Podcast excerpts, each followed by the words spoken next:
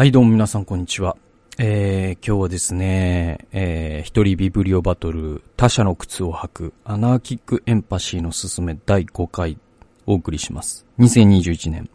文藝春秋社から出ている、えー、ブレイディ・ミカコさんの著作でございます。えーとですね、あのー早速内容いきますと、あのークロポトキンというですね、あの、ピョードル・クロポトキンという人がいて、で、この人が、そのアナーキズムの一つの、えーなんていうのかな、思想家の一人で、で、この人の、その、相互扶助論っていう本がありましてですね。で、この本すごく有名で、で、僕もそのあまりにもいろんな人が引用してるから、読まなきゃなと思って、えっと、本当ウッズの時ですよ。2014年に僕読んでんですよね。んで、えっと、そうそうそう、そのね、相互扶助論めちゃくちゃ面白くて、で、未だに覚えてるんだけど、結構短い本なんですね。で、えっとね、まあ、あの、ロシアのね、思想家で。で、彼って、そのシベリアで、なんか強制労働とかをしたんじゃなかったかな。で、とにかくそのシベリアで、あの、生活したんです。で、そこで、その、彼は野生動物をすごく観察するんですよ。で、その、野生の狼とか、なんか鷹？な、なんかその猛禽類とかね。で、その野生動物を観察した結果、その、えっと、チャールズ・ダーウィンが唱えた、その種の起源という 本の、やっぱ影響力って凄まじくて、で、それが、その社会ダーウィニズムって言うんだけど、なんていうのかな、その、この社会も、適者生存？適者生存の原理で、あの、歴史は進んでいくっていう考え方がものすごく、えー、席巻したんですよ。だからある種こう、ヘーゲルのさ、歴史観とか、進歩史観って言うんですけど、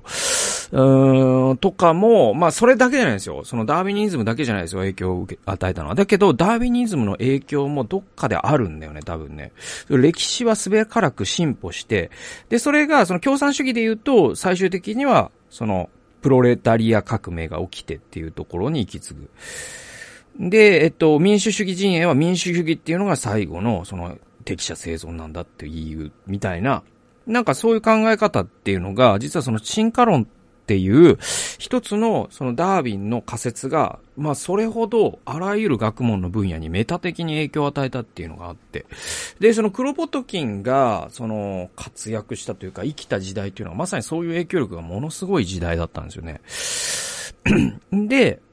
その適者生存の原理っていうのが、そのダーウィン、これでね、これね、あ、一説によるとダーウィンはそこまで言ってないっていう説もあるんだけど、だけど我々が、その、ダーウィニズムとして知っているものって適者生存の原理で、で、それはつまり、生物っていうのは、あの、すべからく、えっと、自己保存本能によって生きてると。ね。で、だから、えっと、強いやつが生き残り、弱いやつは、あーし、淘汰される。で、その環境に適したやつは、えー生き残り、適してないやつは淘汰される。で、それによって生物が、あの、進化していくんだから、社会もそうだ、そうなはずだし、みたいなことになっていくんだけど、で、その前提っていうのがすごい重要で、で、それやっていくと、実はそのナチズムとかも、ちょっとそれの影響を受けてるんですよ。で、その、えっと、ヒトラーがユダヤ人とか共産主義者の前に処刑した人たちっていうのが重要で、あの、ホロコーストやる前に、あるいはその共産主義者を牢屋に閉じ込める前にヒトラーがしたことって、あの、障害者を処分する施設を作ったんですよね。で、これってすごい重要で、で、どういうロジックかというと、その適適者生存で言うとね、その障害者っていうのは、その適者じゃない存在じゃないかと。で、こういう存在を処分していった方が人類の進歩が早く進むじゃないか。で、ヒトラーの論理によると、そのゲルマンに民族っていうのが人類の進化の究極系で、他の民族が淘汰されていく民族なのだからっていうことになるんだけど、まあ今言ってて、バカバカしいし、胸くそ悪いですけど、え、だけど、本気でそういうことを信じたのがヒトラーという人で。で、まあ、それに浸水した人がまさに、その、ま、山ゆり園で、ああいうヒトラーのね、亡霊みたいのが時々蘇ってくるわけですよ。だから、結構、その適者生存の原理って、この、解釈の仕方によっては、ものすごく恐ろしいものになるんですよね。そして僕、まあ言っててあれだけど、もうとんでもなく浅い考えなんですよね。多分ダーウィンですら、お前それは浅いぞって言うと思うのよ。その、障害者とかっていうのは、その適者じゃないから生存すべきでないみたいな考え方ってそうじゃないじゃない。あの、障害者って実はその、えっと、集団として生き残るために絶対必要な存在だと思うんだよね。で、これって、まあ、障害者って今名前を一応つけたけど、これは、あの、あらゆる発達とか、その能力とかって、標準偏差曲線描くんだけど、その両端のね、もう上位1%と下位1%って発達の極端な発達をするってことじゃないですか。で、それはあらゆる身長もそうだし、のね、IQ もそうだし、あらゆることがそうなんで。だけど、そういうものが、すごく特殊で、今の社会では生きづらいとされている人たちが一応障害者という名前を付けられてるんだけど、実はそういう人たちこそ、その、環境が極端に変化した時に、生き残る存在かもしれないっていう考え方が完全に抜け落ちてんですよね。これだからものすごいサイエンスフィクションみたいな話するとね、これ実際、その、えー、ドントブリーズっていう映画で描かれてることなんだけど、あとはクワイエットプレイスっていうね、映画。このまあ2本すごく面白いんで見てほしいんだけど、そういうので描かれてることなんだけど、例えばさ、まあすごいフィクションですよ。その太陽がもう光を放たなくなって、なぜか熱だけは放つと。だから、あの、この気温は変わらないし、地球は環境は保たれるんだけど、えー、真っ暗。ね。もう、ずっと真っ暗っていう環境になった時に、一番、便利な人って誰だと思います？それは視覚障害者の人なんですよ。その人って光があなくても見えてるんですよ。カッコ付きの見えてるなんだけど、音とかで、その、僕ら健常者っていうのは目に頼りすぎてるから、ね、夜になると、どこに何があるかわからない。だけど視覚障害者の人って夜だろうが昼だろうが同じようにどこに何があるか、だ、どこに誰がいるかわかるんですよ。で、そうすると、その視覚障害者が適者生存で勝つかもしれないわけ。つまり目の見える人たちはどんどん淘汰されていって、目の見えない人たちが、ね、えっ、ー、と、生き残っていって、で、その何世代か後には人類は目が見えないという種になっているかもしれないっていう、ここが進化論の一番面白いところなんで、で、多分ダーウィンもそ、そういうことを言うんだけど、それをすごく浅い考えで言った人たちが適者生存っていうのは、つまり今の社会で強い奴が勝つってことだろうって思っちゃった。で、それに対してクロポトキンはものすごい違和感を覚えるんですよ。で、それは、あのー、クロポトキンが抱いた違和感っていうのは、そもそも、生物っていうのは、自己保存本能だけによって行動してるわけじゃないんじゃないかっていう、その前提も、あの、俺受け入れてないんだけどって思ったのがクロポトキンという人で、だから彼のピョードル・クロポトキンの相互扶助論というのは未だに参照され続けてるんですね。2000、えっ、ー、と、209ページ読んでいきます。えー、先日、アナキズム研究者の栗原康さんと、えー、対談した。その時にアナキズムというと、既成概念を打ち壊すとか、暴れるとか、そういう方向でのみイメージされがちで、相互扶助や生物は競争ではなく助け合いで生き延びてきた。っていう、えー、クロポトキン的側面が今一つ連想されにくいのではないか。むしろコロナ禍を体験した今、後者が重要になってくるのではないだろうかという話になった。本書で繰り返し書いてきたように、エンパシーとアナーキーは繋がっていると私が考えるのも、クロポトキンの主張があるからだ。しかし、相互扶助はアナキズムとか言っても、一般にピンとこないのはなんとなくわかる。助け合いましょうというのは道徳の授業で先生が言っているみたいで、アナーキーの対極のな、対極にあるもののようにすら聞こえるからだ。えー、っと、だから、クロポトキン、まあ、このね、本の主張って、そのアナキズムとか、その、え、えっ、ー、と、まあ、アナーキックエンパシーっていうのはそういうことですよね。アナーキズムとエンパシー。えー、つまり、うんと、なんていうのかな、アナキズムって無政府主義って翻訳されるんだけど、実はその、そんな、なんていうの、その、秩序を壊すんだっていう、そういう思想じゃない、もともと。なぜなら、そのアナキズムの思想家である、えー、重要な思想家の一人である、ピョートル・クロポトキンが書いた本っていうのは、相互扶助論っていう本なんですよ。で、デイビッド・グレーバーが最後に出てくるんだけど、デイビッド・グレーバーもアナキストなんですよ。でも、デイビッド・グレーバーは、実はアナキズ、えっ、ー、と、アナキズムと私が言葉の上で意味しているものって、多分皆さんが民主主義に抱いている幻想と同じで、だけど、今の民主主義という言葉は、もはや民主主義ではないからして、だから違う言葉でそれを対峙させる必要がある。それで、えー、私はアナキズムという言葉を選んでいるのであるということを、えー、デイビッド・グレーバーは民主主義の非西洋的的起源という本の中で論じてるんですよ。で、まあ、あの、この、まあ、クロポトキンの話ってすごく面白くって、で、まあ、話戻すと、そのシベリアで、その狼、狼とか猛禽類とか見るときに、か、えー、その動物たちって必ずしも個体の適者生存だけのために生きてるわけじゃない。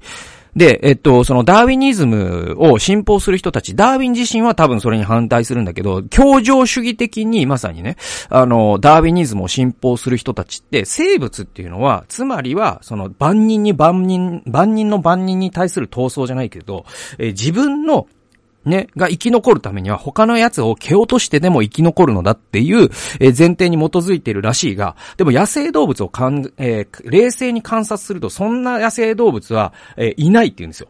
互いに助け合っている種だけが生き残れるって言うんですよ。つまり、生物にインビルトされている一番最初の原理は我生き残るべしではなくて、えー、生物の DNA に、えー、織り込まれている一番最初の、えー、テーゼは、我、協力すべし。我、人を助くべし。我、他者を助くべし。これこそ、実は生物の根幹に書かれていることなんじゃないのという、その前提を覆そうとしたのが、えー、クロポトキンという思想家で、で、このクロポトキンがアナーキストだったということが非常に重要なんじゃないかということを、ブレイディ・ミカコさんは言っていくんですよ。えー、244から245ペ,、えー、5ページですね。アナーキズムとエンパシーは、まあ、逆説的につながっているって、えっ、と、ブレイディさん言うんだけど、あの実は繋げなくてはならない、むしろ必然なのではないかっていうふうに言っていくんですね。えー、読んでいきます。えー、ストックホルム症候群や DV、家庭内暴力などにおける犯人が異性者で、被害者が民衆と置き換えることすら可能であるような悪性が行われている場合にも、エンパシー体質の人は、えー、権威に支配され続ける。えー、そして、えー、権力に反旗を翻そうとする人々をわがままと言って糾弾することにさえなるのだ。はい。だからこの、ここで言うエンパシー体質って多分むしろシンパシー体質と、えー、言い換えた方がいいのかなと思いますね。つまり共感っていうのが、その、他者、自分と同じような人に対する感情、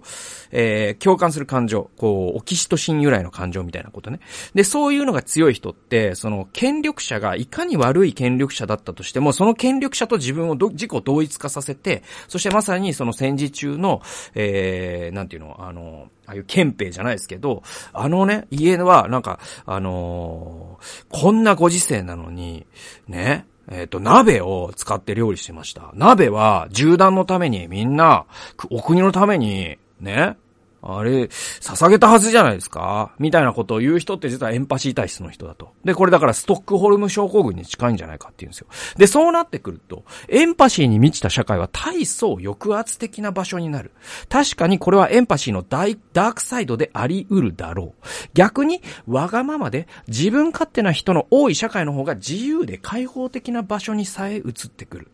そうですね。今の戦前の例えを考えればそう、そういうことになりますよね。で、本書の冒頭で、アナーキーとエンパシーは繋がっている気がするという極めて主観的な感想を述べ、直感を述べ、アナーキックエンパシーという新しいエンパシーの種類を作る気概で書くという大風呂敷を広げたのだったが、実は両者は繋がっているというより、繋げなくてはならないものなのではないか。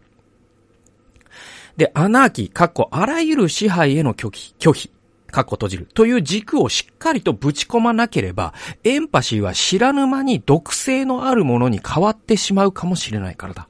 えー、両者はセットでなければ、エンパシーそれだけでは闇落ちする可能性があるのだ。だからダークサイド、だからエンパシーって実は両義的で、ね、毒にもなれば薬にもなるんですよ。ね。えー、で、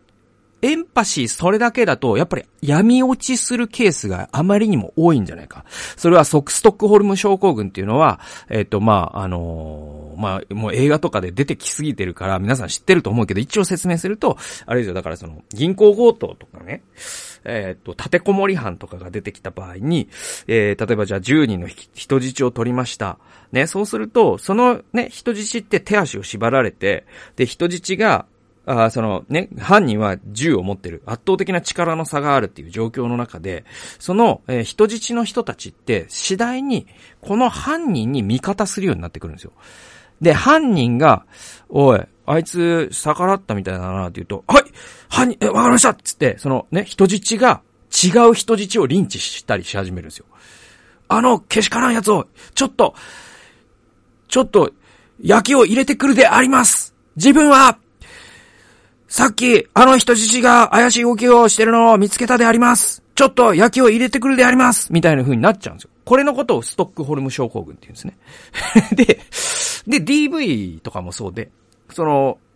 DV のまあ被害者ってよく、あの、この人は私がいないとダメなんですみたいな感じで、その本当はもう明らかにこれは逃げた方がいいのに、ね。あの人はやっぱ私のこと必要としてるんですみたいな形で、そのもう完全にこう共依存関係になっちゃってるってあるじゃないですか。で、それって実はエンパシーのなせる技なんですよね。ストックホルム、ホルム症候群も DV の被害者も、あるいはその独裁者に共感する民衆たちもそうなんですよ。で、だからこそ闇落ちしないためにエンパシーというものを駆動させるときに我々注意が必要で、えその時にあらゆる支配ですね。支配非支配関係というもの、この人間関係の構図っていうのを一回前提として否定する。これがアナーキーの考え方。アナーキズムの考え方なんですよ。これとセットでエンパシーを語らないと、このエンパシーっていうのは簡単に全体主義とかに闇落ちしてしまうよっていうことを、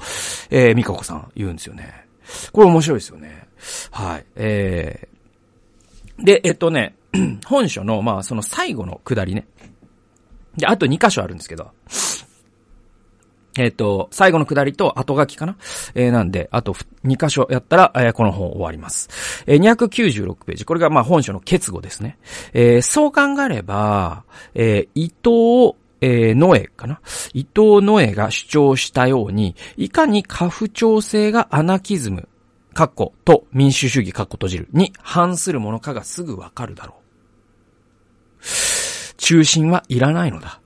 アナーキーは暴力や無法状態と結びつけて考えられやすい。しかし、その本来の定義は、自由な個人たちが自由に共同、ね、共に働くと書いて共同し、えー、常に現状を疑い、より状況に変える道を共に探していくことだ。どのような規模であれ、その構成員たちのために機能しなくなった組織を、下側から自由に人々が問い、自由に取り壊して作り変えることができるマインドセットがアナーキーなのである。そう思えば、えー、機能しなくなった場所、楽しさも元気もない組織、衰退している国など、にこそ、アナーキーのマインドセットは求められる。そしてそのマインドセットを持って人々が緑色のブランケットの周りに集まって話し合い、今とは違う現状を考案するときに不可欠なスキルこそ、エンパシーという想像力に他ならないのであると。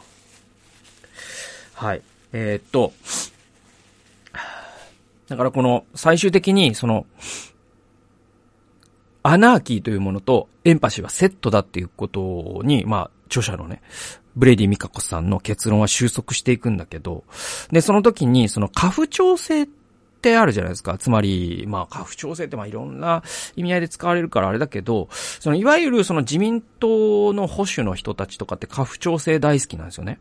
で、そのサザエさん一家が今も日本のモデルだみたいなことを日本会議という、まさにその自民党のね、今の、えー、右派の、えー、主張を支えてるシンクタンクが、えー、DVD で出してるんですよ。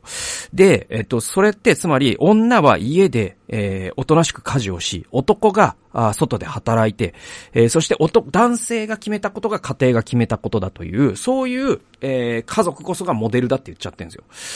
でも今さ、どれだけのシングルペアレントのシングルマザーがいるか、シングルファザーがいるか、そして同性婚カップルというかね、事実婚カップルいっぱいいます。で、これだけ家族というものが多様化した中で、か、ね、サザエさん一家がモデルだと言ってしまえるセンスを僕は疑うんだけど、でもその背景にあるのが、すごく権威主義的な、まあ、その人格というか、権威主義的な人々の性質っていうのがあって、で、この権威主義的人々の性質っていうのがさっき言ったところの、そのアナーキズムなきエンパシーなんですよね。つまり、俺たち対彼ら構図みたいなものに簡単にま、聞き取られる。つまり、その戦時中になったら本当に簡単に憲兵の味方をしてしまえるような人たちのマインドセットと、実は過不調性ってめちゃくちゃ相性がいいんですよね。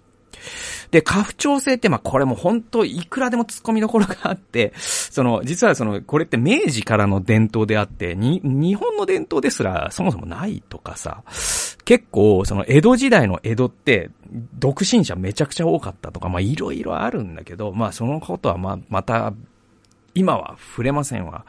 だけど、とにかくその過不調性的なるものを支持する人たちっていうのが、まさに我々がエンパシーを駆動させて、他者の靴を履くということを妨げてしまっているんじゃないか。だから一回過不調性を否定するようなアナーキズムを置くことで、そこからこそ、我々本当に一人の個人として自分と立場の違う、えー、他者の靴を履いて、相手の立場に立って考え、そして共感、力を働かせることができるんじゃないかっていうのが、まあ、この本の論旨ということになるんですよね。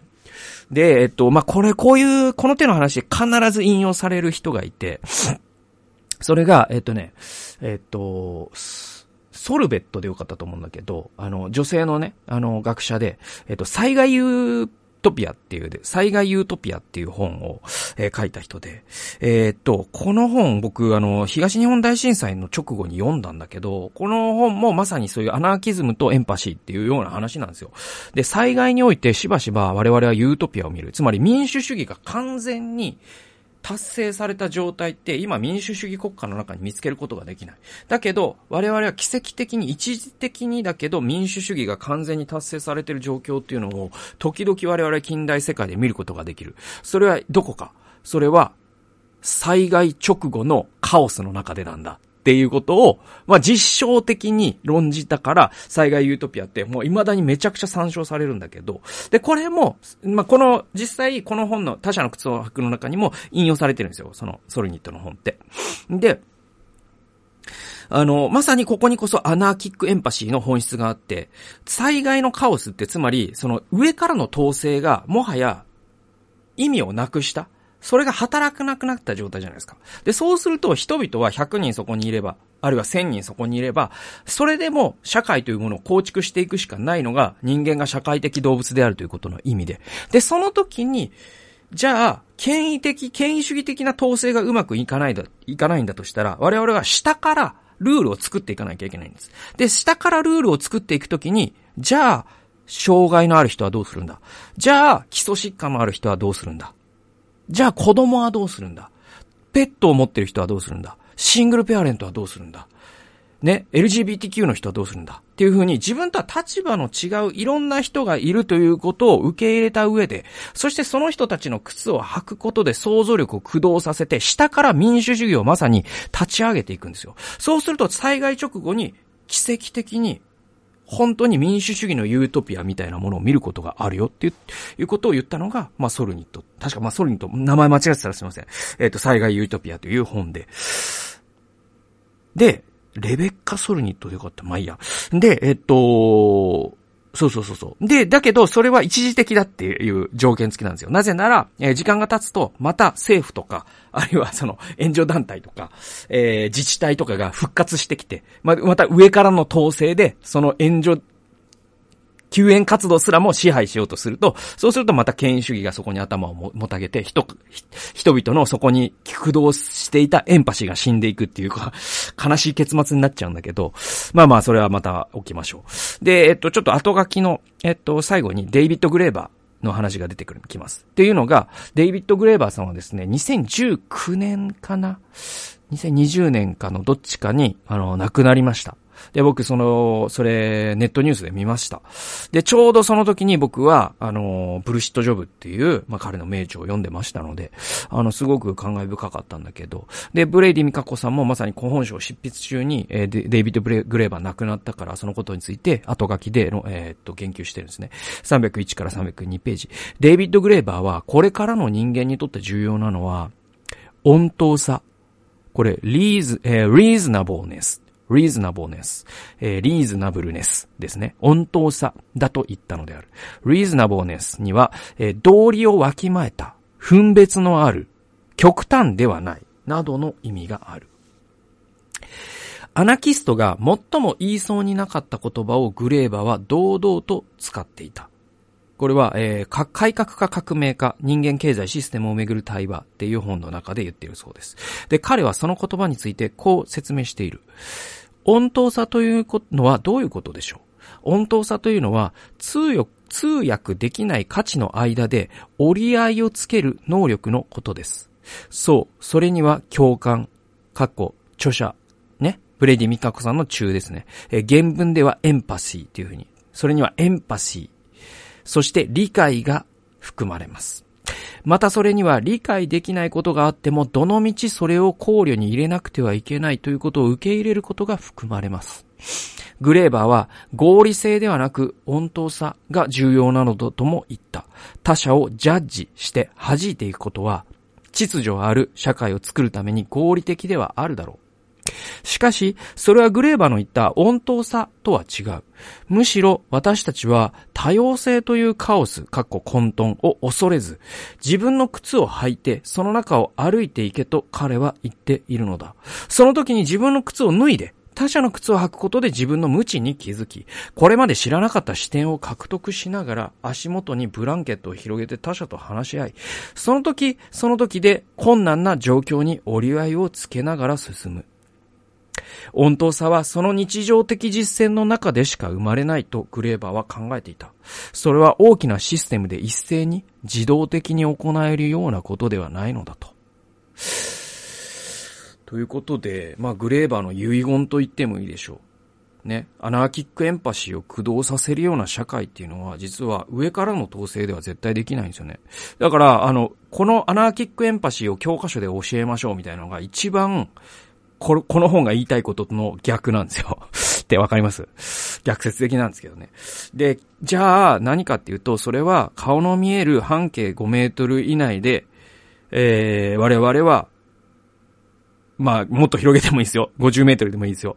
あるいは一つの都市でもいいですよ。まあ、とにかく、その国家みたいな大文字のね、えー、集団ではなくて、もっと小さなコミュニティの中で、その中に必ず自分と違う靴を履いた人がいるから。ね。その人の靴を履いて、じゃあ、お互い幸せになるために、我々どうやって思いやりを発揮していけばいいのかなということを丁寧に話し合い続けていく。それめんどくさい作業でもあるんだけど、だから我々は統制を願っちゃうんですよ。楽だからそっちの方が。だけど、そのめんどくさい作業を厭わずに、そうやって丁寧に社会を、こう、社会という織物をね、刺繍を編んでいくって言ったらいいのかな。だからそういう作業でしか実は、あの、温当さっていうのは獲得されないし、アナーキックエンパシーという、えー、世界っていうのは実現しないんだっていうところが、まあ最後の後書きの着地点だったんですよね。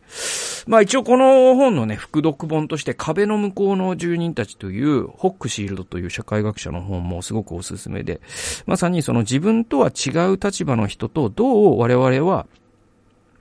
折り合いをつけて生きていくのかっていうのは21世紀の、まあ、最大の課題の一つであることは間違いないんで、で、そういう中で我々、まあ、こういう本とかを参照にすることは非常に有益なことだと思いますので、ちょっとですね、あのー、紹介、5回にわたって紹介させてもらいました。まあ、最後までお付き合いしていただいた方、ありがとうございました。えー、また次回からは、えー、次のシリーズに移っていきたいと思います。えー、まだ何をやるかは決めてません。お楽しみにしてください。それでは、えー、また次回の動画でお会いしましょう。さよなら。